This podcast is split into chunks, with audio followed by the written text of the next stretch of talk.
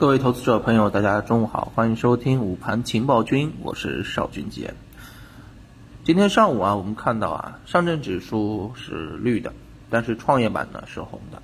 那么每次创业板红呢，相信大家经过啊跟我这么久的这个接触啊，应该会第一时间去看看创业板涨了多少，然后呢，啊再看看宁德时代涨了多少，对不对？啊，这个联动的效应，宁德时代涨对于啊这个创业板涨。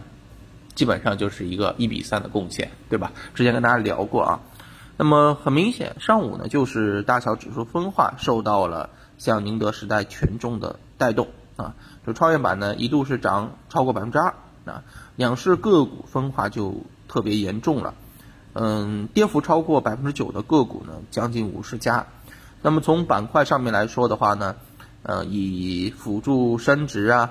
啊，为代表的这种二二胎概念持续的走强，嗯，散发到了像养老方向啊、医美方向再度大涨，对不对？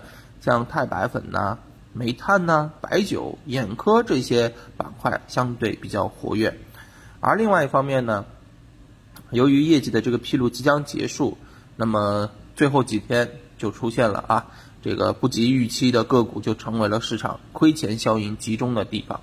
因为不管怎么样，你都得交成绩单嘛，是不是？你拖到最后面啊，你回答不出来的问题还是回答不出来，你交该交白卷的还是该交白卷，对不对？这个没有办法的。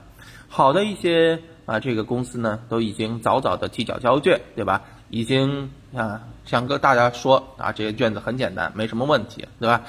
那你看，这个到了交卷的时候啊，该来的总归会来的。那么，医美、医药这个板块啊，之前就跟大家讲过了啊，我就不说了。嗯，我来讲一讲这个煤炭吧。煤炭呢，作为周期股当中目前走势最强的这个板块之一，在经过了昨天的调整之后，今日呢是再次反弹，两只龙头股强势拔高啊。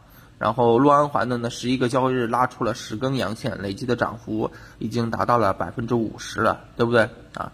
四月份呢，本来是我国动力煤的传统需求旺季，但是今年整个动力煤价格淡季却是逆势大幅上涨啊，这个就源于我国出口啊需求的这个旺盛，也就拉动了整个工业产品的这个需求啊，间接拉动了动力煤的一个需求。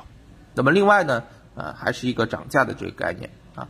焦炭呢，在第二轮涨价之后呢，呃，目前主焦价格已经达到了五年来的一个高点啊，所以呢，啊，也受此影响啊，一部分龙头一季报业绩改善啊，非常的强劲，这个业绩就非常的好了，对不对？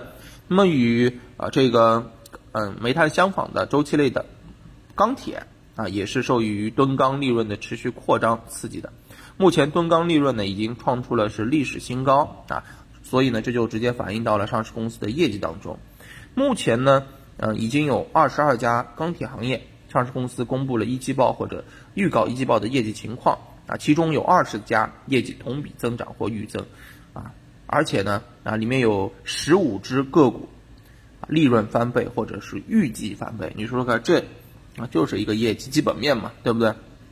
调整之后，当然啊，由于涨价，由于业绩啊。很快就会下上来，对吧？这就是我们讲的在盘面当中反复轮动的这个表现啊。其实你会发现说这些品种啊，很明显就是有啊明确的上涨的一个逻辑啊。资金在拉的时候就会讲这些故事，让市场的这个投资者去认可、信服他们说的话，对不对啊？那么另外一方面呢，今天在盘面当中啊，呃，数字货币啊，这个没有呃不及预期呀。啊，像飞天诚信啊、创世科技啊，跌幅都超过百分之十了。那么，嗯，目前来看，在昨天板块分时走强的过程当中，具有身位优势的一些啊日内龙头制度股份啊，却最终炸板，对吧？而今天集合竞价阶段呢，前指几只前排的这个标的都是中等幅度的低开啊，没有。再次拉升的这种表现，也给今天整个板块的走弱埋下了伏笔啊！这个呢是走的相对来讲比较弱的啊。那么资金就是这些啊，起涨的这个板块也不会太多啊，就是这么几家，回调也会有那么几家，就是这种轮动的过程当中完成了市场的一个震荡，并且呢机构调仓的一个动作啊，所以这一点大家要注意啊。目前啊，对于板块的把握难度还是比较高的，而且呢，确定性高的反弹阶段已经基本上在本周完成了，在存量资金博弈之下，只有局部板块快速轮动，可能还会存在一些博弈的这个空间啊。临近假期啊，我认为还是大家啊多看少动啊，等待市场机会出现为主，好吧？